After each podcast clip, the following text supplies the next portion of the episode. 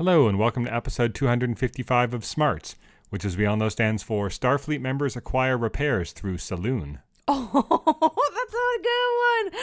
I was working on an acronym too and I got Saloon. that's as far as I got though. That's awesome. Oh, good one. My name is Rudiger Q Podcaster, aka Trevor, and your name is Julia Gulia of Internet Fame Dash Podcaster. correct. Yes, So we we only married. Yes, that's true. so we only have one little bit of news this week, Mm-hmm. and that is that we have the first indications of casting for Marvel and Disney Plus's Moon Knight series. Oh yes. And the reports, although still unconfirmed, the reports are that Oscar Isaac, of Mm-hmm. course, of uh, Star, Star. Wars sequel trilogy fame, as well as numerous other projects, uh, might be taking the title role. Ah, So I think this would be really great. I mean, he, seeing him play a sort of Batman type character, but Mm-hmm. one who's got like all sorts of psychological problems and Yeah. can kind of like have breakdowns periodically. Like I think that that's I think that that would be. I mean, it's not really what I think of him as playing. Maybe it's just because I, most of what I've really the only thing I think is oh no that's true. I did see X Men Apocalypse, but he was okay in that, but it was not exactly. He was just basically playing a stock supervillain in that, but.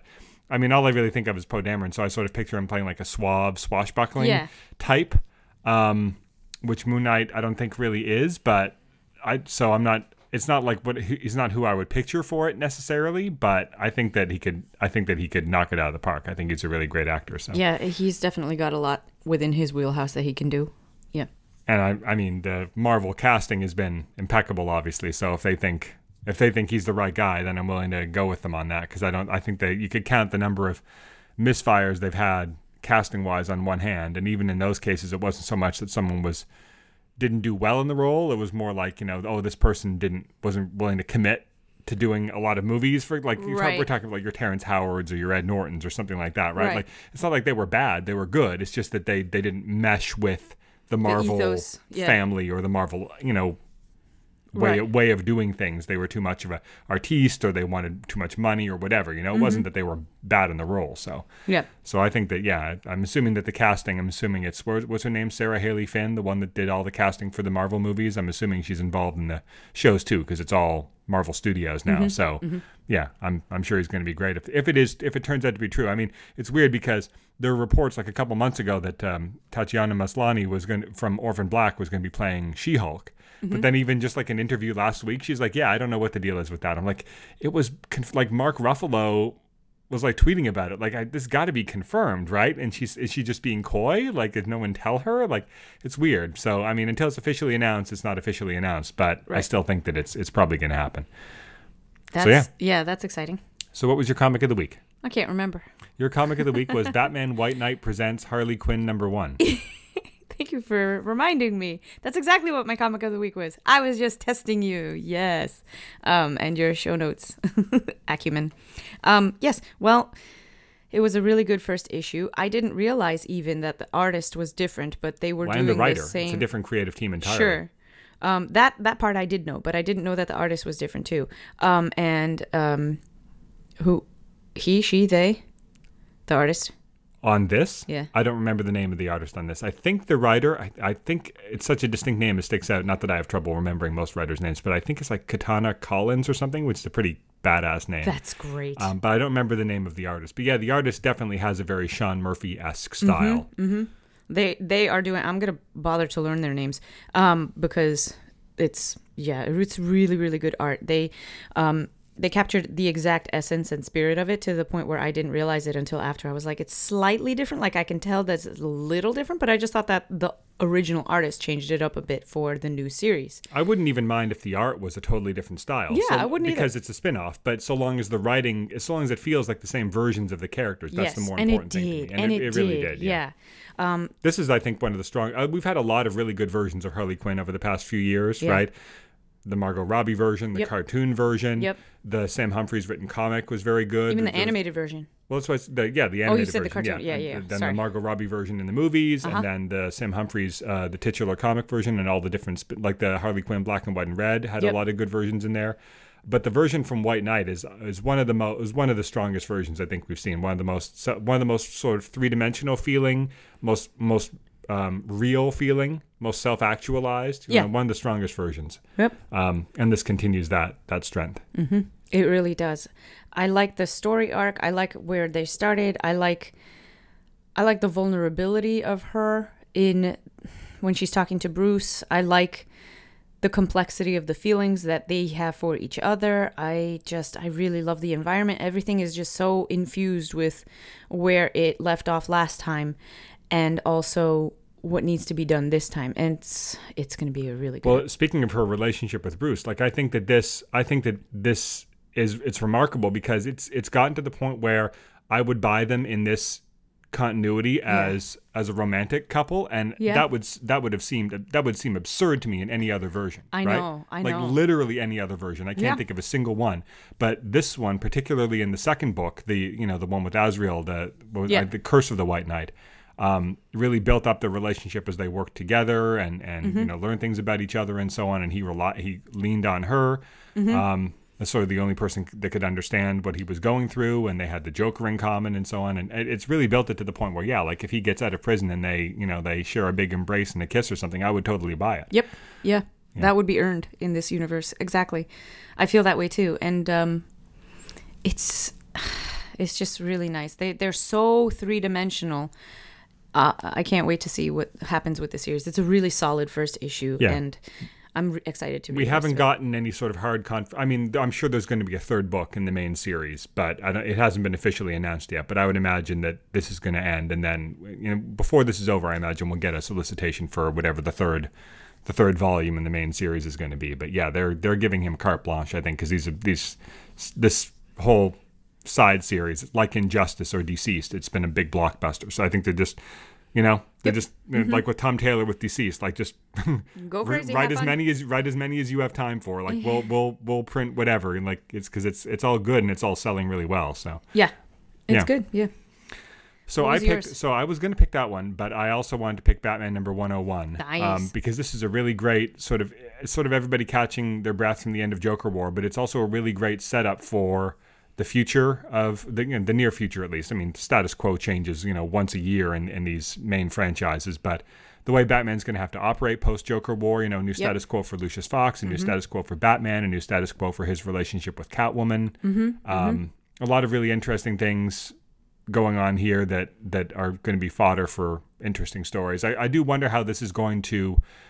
Um, it, it seems like it seems of a piece with what's going on in Catwoman, where she's sort of back on her own and sort of s- setting up her own little thing again. Yes. But I do wonder how. I know that Tom King's Batman Catwoman series is going to be kind of off on its own, but it is, I think, still supposed to be, even though it's sort of like when does it take place? It doesn't really matter aside from being after his his run. Mm-hmm. Um, is it before Joker War? After? I think it's supposed to be unclear, but it is in, ultimately going to be in continuity. I think so. I do wonder how them taking a break in the main continuity is going to affect the fact that they're going to be a couple, like basically a de facto married couple in that. Mm-hmm. So we'll have to wait and see. But I'm sure it'll all sort itself out by the end. But that was the I'm reading it like, oh, they're taking a break, but like literally next month, a series that's called Batman Catwoman with them being a couple is coming out. So it is a little strange the timing. but I think that was supposed to come out like that was going to be the last bit of his run but then they decided to wait have it all be done by one artist and make it its own separate thing like almost a year later so i think that it's probably supposed to be before all this but we'll see yeah so that was my pick i think it's a really strong you know I liked it too. going yeah. from strength to strength really setting up an interesting a lot of good status quo for character work, but a lot of fun, um, a lot of fun sequences. Um, I yeah, I agree. That was a good one too. So should we move on to your activity Ready? so this week because we finished watching gundam wing i thought and we ranked the pilots i think we ranked the pilots last week We didn't did. we this week i thought we would rank the supporting characters Oh, I thought you were gonna say rank the Gundams. I was like, my number one is the one with the scythe. Yeah, I considered that, but uh, I don't know. Uh, That's that's less true. So um, these are like villains slash supporting characters, main Okay. characters. Okay, basically uh, what I think are probably like the six um, most prominent characters aside from the pilots themselves. Well, Zechs is definitely on the top of the Well, list. I didn't include him because he's like Oh. an out and out and well, I guess I probably should have. But we talked about He's him already with, when we ranked the Shars, so I've, that's why I excluded him because we kind of talked about him already. But this is Gundam Wing. Okay. Um, so I have uh, Treize Khushrenada, Lady Une, Mm-hmm. Lucrezia Noin, Sally Po, Dorothy Catalonia, and Relena Darlian slash Relena Peacecraft. Oh, those are good choices. So first of all, you remember who all these characters are, right? Yeah. Okay. I'm gonna need you to repeat the list, but I do remember. Treize, Lady Une, Noin, Sally Po, Mm-hmm. Yeah. Dorothy, and Relena. Wow. Oh man. Now that I look at it, it's mostly female characters too, isn't it? Yep. Although the, the main pilots are all male, so I guess Right. that's only fair. Yes. I was about to point that out. I was like, who are the primaries? Yeah. And these are the what did you call them? Supporting, supporting Yeah, characters. yeah, yeah, that's right. hmm Um, yeah. Take that patriarchy, except not really. Oh. Um, so let's see. I think my very oh man, this is a really tough call. I think I really like Lady Une. I think she's at the top of the list because her arc ends Even in such a above Relena, because I think you really liked Relena. I didn't you? love Relena, but I think the complexity of Lady Une's arc is more delicious. Yeah, I she she was she had interesting things, but to me it all felt pretty surface level. Like she had Maybe. a good personality and a bad personality, and then And she then almost died, and then they were the same. Like that's pretty much it, right? There's yeah, not really a so lot is more. Relena's. I mean, you could say like, the same thing. Why she does was she an have different adolescent and then she personalities? How does she juggle them? and- Like like that's I mean, you could say that you could cast that kind of simplicity at all of these supporting characters. Like, look at Sa- Sally Po. Well, Like, definitely. she shows up in the woods. She doesn't really yeah. change I'm not I'm not saying series. she's a. Su- awesome. I'm not She saying she's a awesome. am not saying she's a super deep character. I'm just Right. saying compared to say Treize or Relena, who had a lot more screen time and a lot more development, I'm surprised you would pick Lady I don't who had maybe- that sort of interesting hook to her character, but still didn't really. Treize didn't have really have that much depth. Treize he had a lot of lines, sort of a but I simple, think that he's he sort was, of a simple, simple. Sing, simple, single-minded guy. But Yeah. he did, he did develop. Like his goals at the beginning of the series and his mo and his methods are totally different Yeah. than at the end. the he end, sort of, his end shocked me. because That was the, the way in which his his outlook on the world and on and on war and everything like he went from like he went from basically wanting to rule the world and have like a um almost like a Klingon kind of attitude where like the warriors Yes. like a, the warriors need to rule because they're strong and wars Right. bring out the beauty of mankind to then at the end engaging in a war but not for war's sake which is what he would have done at the beginning but to help bring about this age of peace Right, he because was he was, sort of role. Mm-hmm. influenced by Relena and the Gundam pilots and their Yeah, spirit you yeah, know Yeah. Um, so although his sort of his attitude and his and his methods didn't really change very much, his his entire outlook on the world kind of did a 180 over the course of the series. And uh, some of it happened off screen, and he does tend to like have these grand speeches where he talks for five minutes, and at the end you're like, wait, like what did he even say? Like, Yeah. it, it's a lot of like Gundamy speechifying about the nature Yeah, of but by the time- mankind and, and history and battles and But war by the and time he basically usurped Relena from being the queen, um, yeah, she was really great though. Oh man. You know what? Yeah, Relena's my number one. And then it's Lady Une because Okay. of her awesome arc. And then I have to put Noin there because she Yeah, I really like her was too. so wonderful. Again, not the deepest character in the world. No, but, so it- solid, yeah, dependable. yeah, well and like Sally Po. So, S Sally Po is number four for me. And then Treize because again he's simple. He had a really nice arc, but of every oh that's not fair. I guess Sally Po is really simple too. Okay, Treize sim- and then Simple and Sally, then what they Sally. Yeah. Ah, that's and then I think Dorothy, had. I think Dorothy. I mean, she Dorothy had a really good She was pretty two dimensional for most of the series, but then at the end there I know like everybody's ends are so good. So basically, I'm just judging them. by yeah, a lot of good, a lot of good, a lot of good death scenes and Tremendous, like and you know conflict. mental breakdown scenes and so good so good such good writing but yeah yeah the lead up wasn't really anything to write home about but then you get these scenes and all of the all of a sudden these characters just flourish in front of you and I you're think like oh I think Dorothy was so well written so enough that you could kind of tell that there was more going on with her than just like a love of war. Yes. you know.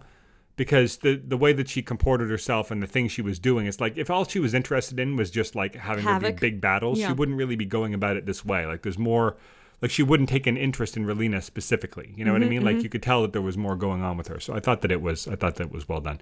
So so what's your ranking then? So, okay, Relena, go- Lady Une, yep? Relena Lady Une then Noin Mm-hmm. then Treize then then Dorothy, then Sally. Dorothy and then Sally Yeah, that's fair. I think Yeah. I would say Relena. Yeah, tr- I don't know Relena, Noin, Treize, Dorothy, Lady Une, Sally. I guess. nice I feel like you. Uh, Sally was okay. I feel like you Sally's great but you don't really get a whole lot of depth But it, I don't think you even really needed her as a character. I feel like you could have a lot of the stuff she she did could have been accomplished by like Noin going on an extra mission or two, or like Katra's no band of, no of you people know why like getting. because there were times when Noin needed help and she had to reach out to Sally for for that help and that's how they became friends yeah, but that's not. Yeah, but is that the I basis for like a really interesting character? Is that well, we need another body here because she Noin needs someone to talk to. You know what I mean? Like I mm, she, she it seemed like you had one too it seemed like there was a while there when you had one too many like sub- subversive rebel types on earth like going around gathering gundams to help the pilots and flying under oz's there were only two there was Noin who went one way to- yeah, I feel like you didn't really need Sally. both of them doing the same thing. Like the, the episodes where they teamed they up were cool, but to me, there she's felt a little redundant sometimes. Uh. I, I like the I don't agree her earlier episodes where she goes up against um, she was really Wufei integral and so on. that's right We're, we're good. I And was about to say Wu seeing her be like a former an alliance uh, soldier who ends up fighting back against Oz was interesting. But then by the end, everybody's fighting against Oz, and she's just like one more person there Mm-hmm. with like not as much to do or to say as anybody else. She's just sort of hanging out. Yeah, because everybody else had to have the screen time for their characters to develop. I th- I feel, so they set her up as an interesting person, and then they hoped that you you know remember her and keep on liking her. And for me, I did. Yeah, she was great. Good. So okay, so then we have some shows to talk about. Well, just one. We have the new episode of Star Trek Discovery, uh, season three, episode two, far, Guys. far from home. Ugh, spoiler warning, but oh my flippin' lord. So this is really good. We catch up with the Discovery. Um, we see, you know, Stamets recovers. He has some f- good scenes with uh, with Culber. Yes. Uh, Jet Reno has some more fun, snar- so snarky great. scenes, throwing out her back and just sort of being high on the medication and making quips. That's that's only at the end. She was making quips of her own accord up well before then. Yeah. But I mean, the meat of it is uh, Saru and Tilly going into that space saloon. Yes, the space saloon. running afoul of like the bandito type characters, Which I can't remember his name, but he was really good. Mm-hmm. Think their way out of that one, and then you know, of course, it felt a little. I mean, it was set up, but like the least interesting resolution to that to me is like Georgiou comes in and kills everybody, right? Like it, it to me, it would have been a bit more interesting if they'd had to think their way out of it more. But it was a good action scene, and there was, you know, there was enough good stuff there. It's just to me, it's like, well, Georgiou comes in and beats everybody, and then I think when they had their backs against the wall, I was I was like, okay, I don't think there's a way to think your way out of this one. But there's a lot of good stuff here in terms of like the the setting, establishing the setting of this future too. Like the way that there's just like these sort of, I'm not sure if it's tesseract technology or just like just like transporter gateways basically like oh, Oh, you yeah. you go around this rock and all of a sudden you're transported up to one of the floating asteroid things where there's a saloon right and it's Mm-hmm. just like everybody takes it for granted like you can't even see the technology and nobody even maybe nobody even remembers who built it but it's just like it's there oh everybody knows if you go around this corner you end up in the saloon right Yeah, it's just yeah. like you know it's just a matter of fact that the technology is just sort of ambient you know at Mm-hmm. this point um the the alien race of the people in the bar i feel like i do recognize them and i think they were in like an enterprise episode or something but i don't know exactly i can't place it exactly but they're i think they're from they're from the canon You But mean you didn't rush to Memory Alpha for immediate? I meant to, but I, I didn't remember to. But it's cool because Tilly's like, "Oh, we need to replace this thing," and the Yep. guy's like, "Oh, this is super ancient." But then he uses the programmable matter to make it, and it's like, "Oh yeah, this Mm-hmm. She's is just like yeah. this is like something they probably learned how to do in grade school, and this Mm-hmm. is technology that's way beyond anything she's ever seen." Right? So there's more interesting stuff with that. One interesting thing is that the the bandit leader guy that comes in He's smart. refers to Saru as V'draysh, which Oh. is a term we've heard once before. It was in the Michael Chabon written Calypso short trek, where Discovery is abandoned for a thousand years, and that guy comes across it and ends up like falling in love with the Discovery who's sentient, yeah. developed sentience. He is fighting in a war against a force he calls the V'draysh. And what Michael Chabon has said in interviews is what a lot of people presuppose, which is that that's a extrapolation, bastardization, you know, 10 steps removed from the word federation, V'draysh. oh yeah. So that's like a slang term for you can see how you get from A to B, Yes, right? It's, yes. it's a it's a sort of a slang um, sort of pidgin speak for the word federation in the far future. right. So that's interesting. It ties this future in with that one a little bit, although we're still not sure exactly how the two would be compatible. It's interesting that that's sort of a thing in the future. So, so these people are familiar with the Federation, but Yes. have like a, a sort of an epithet for it, you mm-hmm, know, sort of mm-hmm. a, a way of demeaning them by calling them that, but mm-hmm. at least they're familiar with it. And these civilians here know about Starfleet and the Federation, and you kind of get the sense that before the burn, this world was part of the Federation, Yes. and their family has been, you know, trying to eke out a living here ever yeah. since, kind of hoping that Starfleet would eventually come back and and restore some law and order here. Yeah. You know, because like you said last time that this sets up a really complex um, segregated sort of society multiple societies that used to be in really close knit contact um, from everything from trade from uh, exchange of ideas and and people and everything so all of that has been completely siloed and cut off and they can't make the, everything that they eat. They can't make everything that they wear. They can't make all the things that they need to survive. Like their Maslow's hierarchy of of needs is not is not producible on just one planet anymore, and that's what they're doing. So they're completely dependent on these um, bandits who are preying on them because of their um, lack of strength.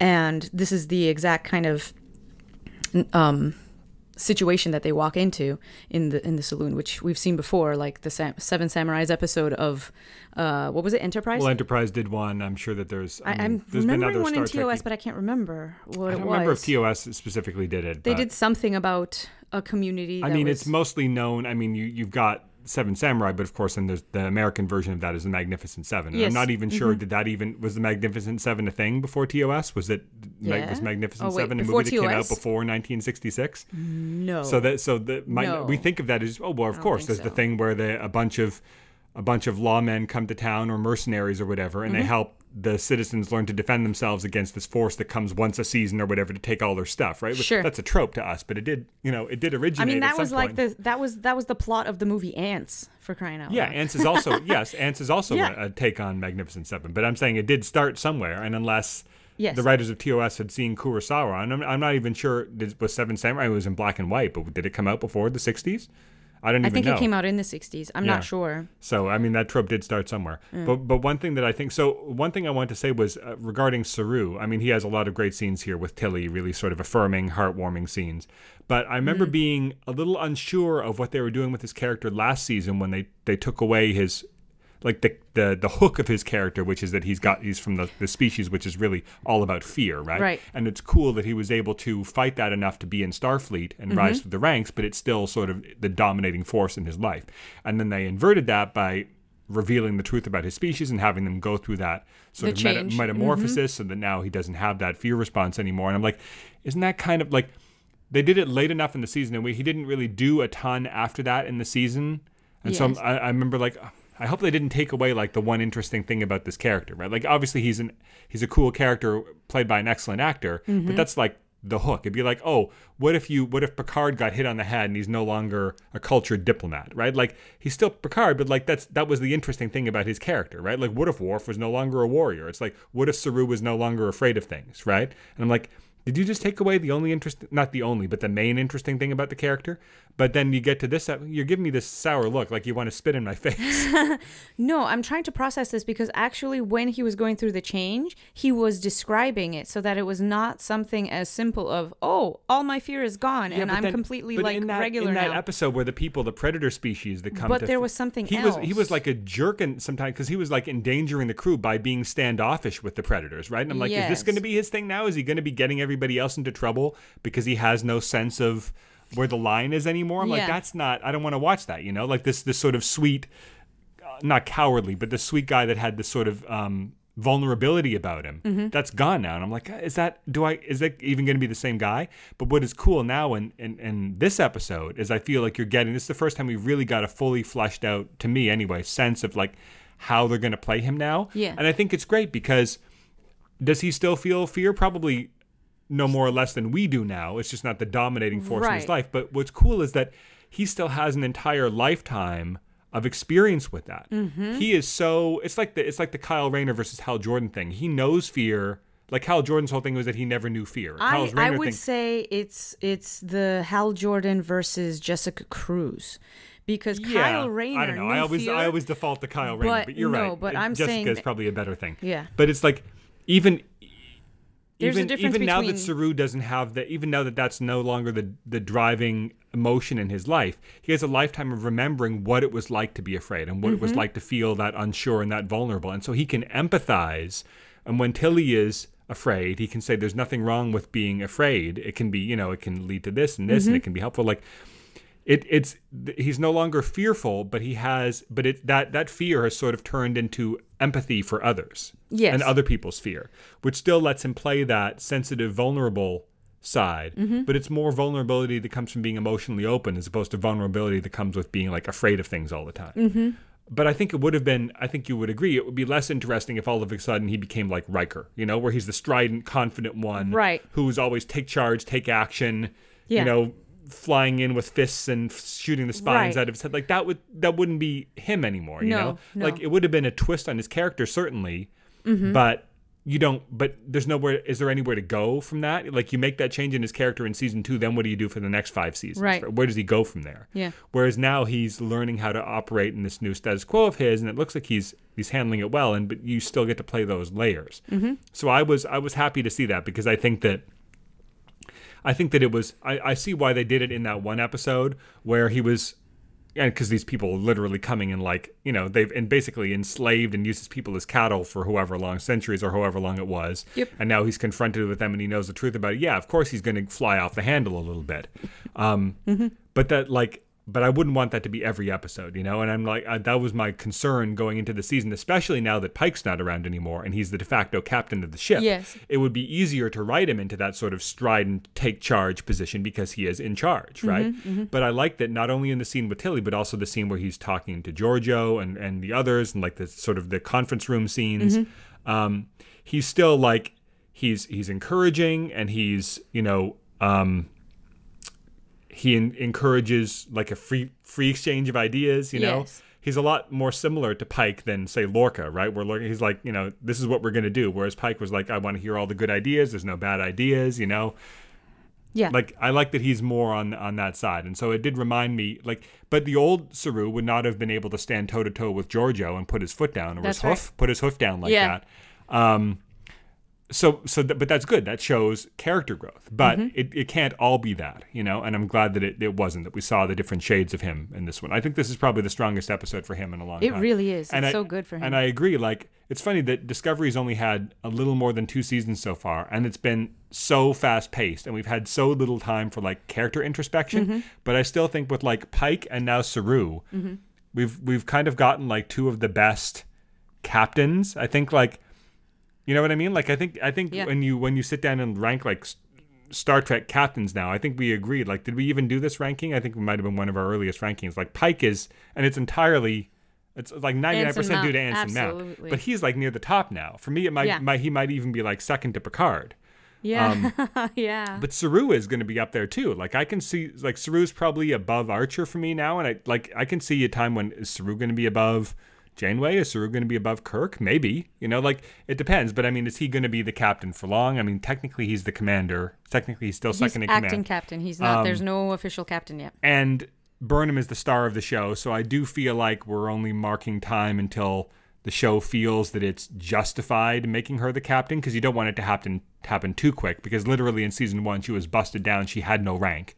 And then Yeah. by the end of that season she was back up to having a rank and now like would it be plausible that she went from having no rank to being captain of a ship in like 2 years? Well, she's captain of the ship that pulled them out of the ice.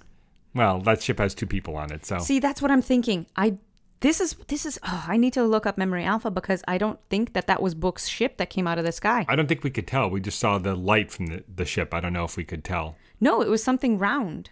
It was I almost. Enterprise shaped. I don't remember. I bet we're going to see in the next episode it's her in book. Because why would they?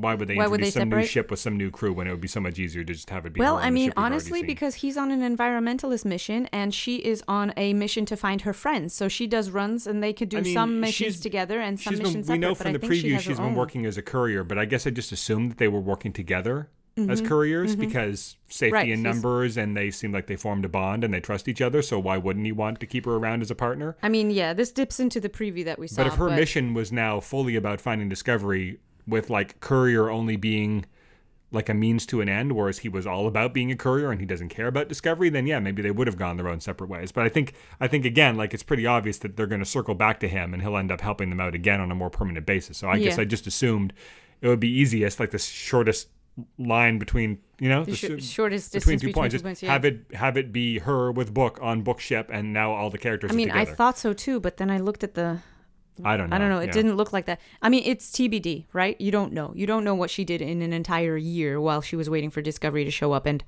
um, how she's going to take that. And we're going to find that out next time because I'm sure that they're going to set up. I think we heard this on the Vulcan Hello, but I agree with their with their assessment is that we're gonna this this these first two episodes were setting up our characters in this new setting, and the next episode is probably going to be setting up the premise for the rest of the episodes of this season. And I, I agree well, with they're gonna they're gonna go to Earth. They're gonna find what the current state of Earth and the sort of the core Federation think so? worlds. Well, it's called People of Earth. Oh, okay. So I'm assuming that they're going to go to. I mean, why wouldn't that? That would obviously, and they with the spore drive, they can go. They can be there in five seconds. Why wouldn't that be the first place they go? Like, if you want answers about what happened to the Federation, you go to the, you go to the capital of the Federation. It's true. It's only logical. So I'm sure they're going to go there. They're going to get some answers. We already know from the preview that Burnham's gotten more information about what happened in the burn. And I can only imagine they're going to get even more once they get there.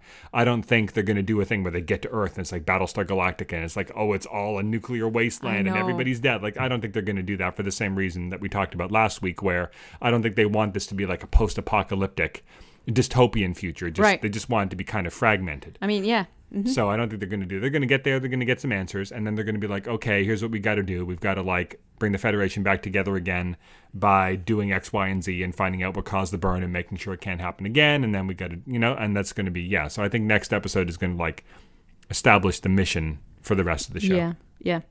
I really enjoyed this episode. I think that um, um, Tilly had amazing, amazing growth in this one. She's she's definitely captain material too. Like we were just talking about the um, them uh, Burnham versus or and Saru, um, which of them is more qualified to be a captain of Discovery, and how's that going? Um, uh, captain Georgiou, Commander Georgiou, doesn't want any piece of that.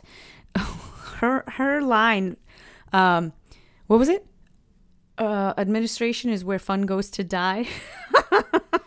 Well, she just likes hopping from universe to universe, sowing chaos. Yes, and I I agree. Again, like a, a previous opinion that I heard was that um she on her own world conquered the entire universe and then just kind of was bored. You know, she's done everything that there was to do, and now she's just managing. Um, that that can't be fun. So this time she's taking a different approach. But she was so fun in that saloon fight. She says, "If I'm dealing with you idiots in the future, God, imagine what I could do in this world." um, and and she's right. She's 100% right. And that fight scene was so good. But also Tilly had amazing depth and growth in this one because she's still got self-esteem issues, but she has every single one of the qualifications that you need. She thinks fast. She knows all the regulations. She's incredibly talented and and um, smart and Well, she had the intuitive leap. To, She to- had the intuition, that's scanning, right. Scanning the surface at the beginning of the episode, these scan. people had highly advanced technology, but very little dilithium. That that would be exactly the thing that they would need and that would they be need. willing to barter yeah, for. they're not, you know, they're not traveling. These are warp capable ships, but they're not driving over. They're not. There's not a lot of. Uh, there's not a lot of traveling going on. She was able to detect that. But so then that's where she concluded they're not traveling because they don't have the dilithium to travel to power these ships. And that's when she said, We have dilithium, we can trade you for it. Fantastic. I love the opening sequence.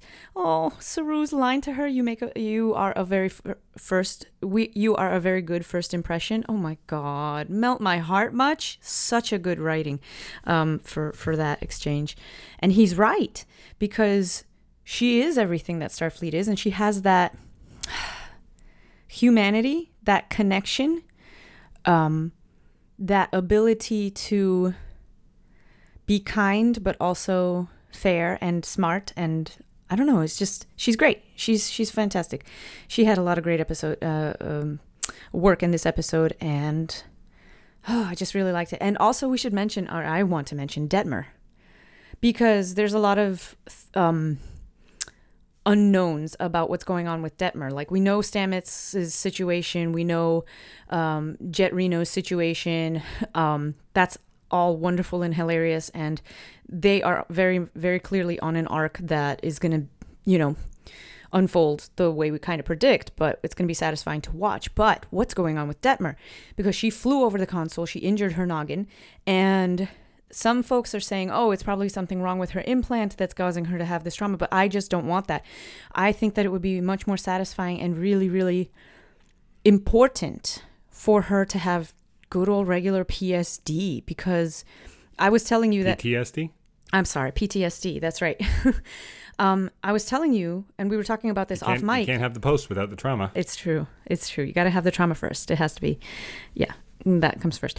Um, so I was telling you off mic um, that I think that it's important that we go back to the reason why she has the implant in the first place because I don't think she ever really fully dealt with that. Like she she had anger towards Michael Burnham because she got scarred because of that entire whole Vulcan hello exchange. The Klingons um, messed up their ship, killed the first Captain Georgiou, and resulted in Detmer's um, like life uh, life uh, threatening injury that resulted in her becoming part cyborg for the rest of her life.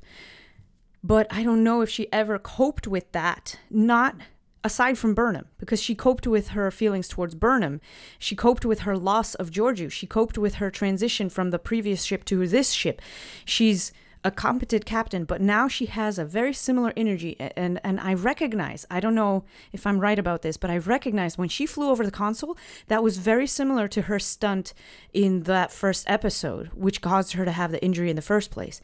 And so I was thinking that because she had such a similar experience, it triggered a feeling that she's going to need to process now because she has something left unresolved. And that's what I'm that's what I'm hypothesizing is going to be her arc. And it's going to be very important to watch because we have already seen her unravel. Her crewmates are already seeing her not be at her 100%. And that's important. We have to see what happens there. And I don't think it has to do with her implant at all. I mean, aside from the fact that of how she got it.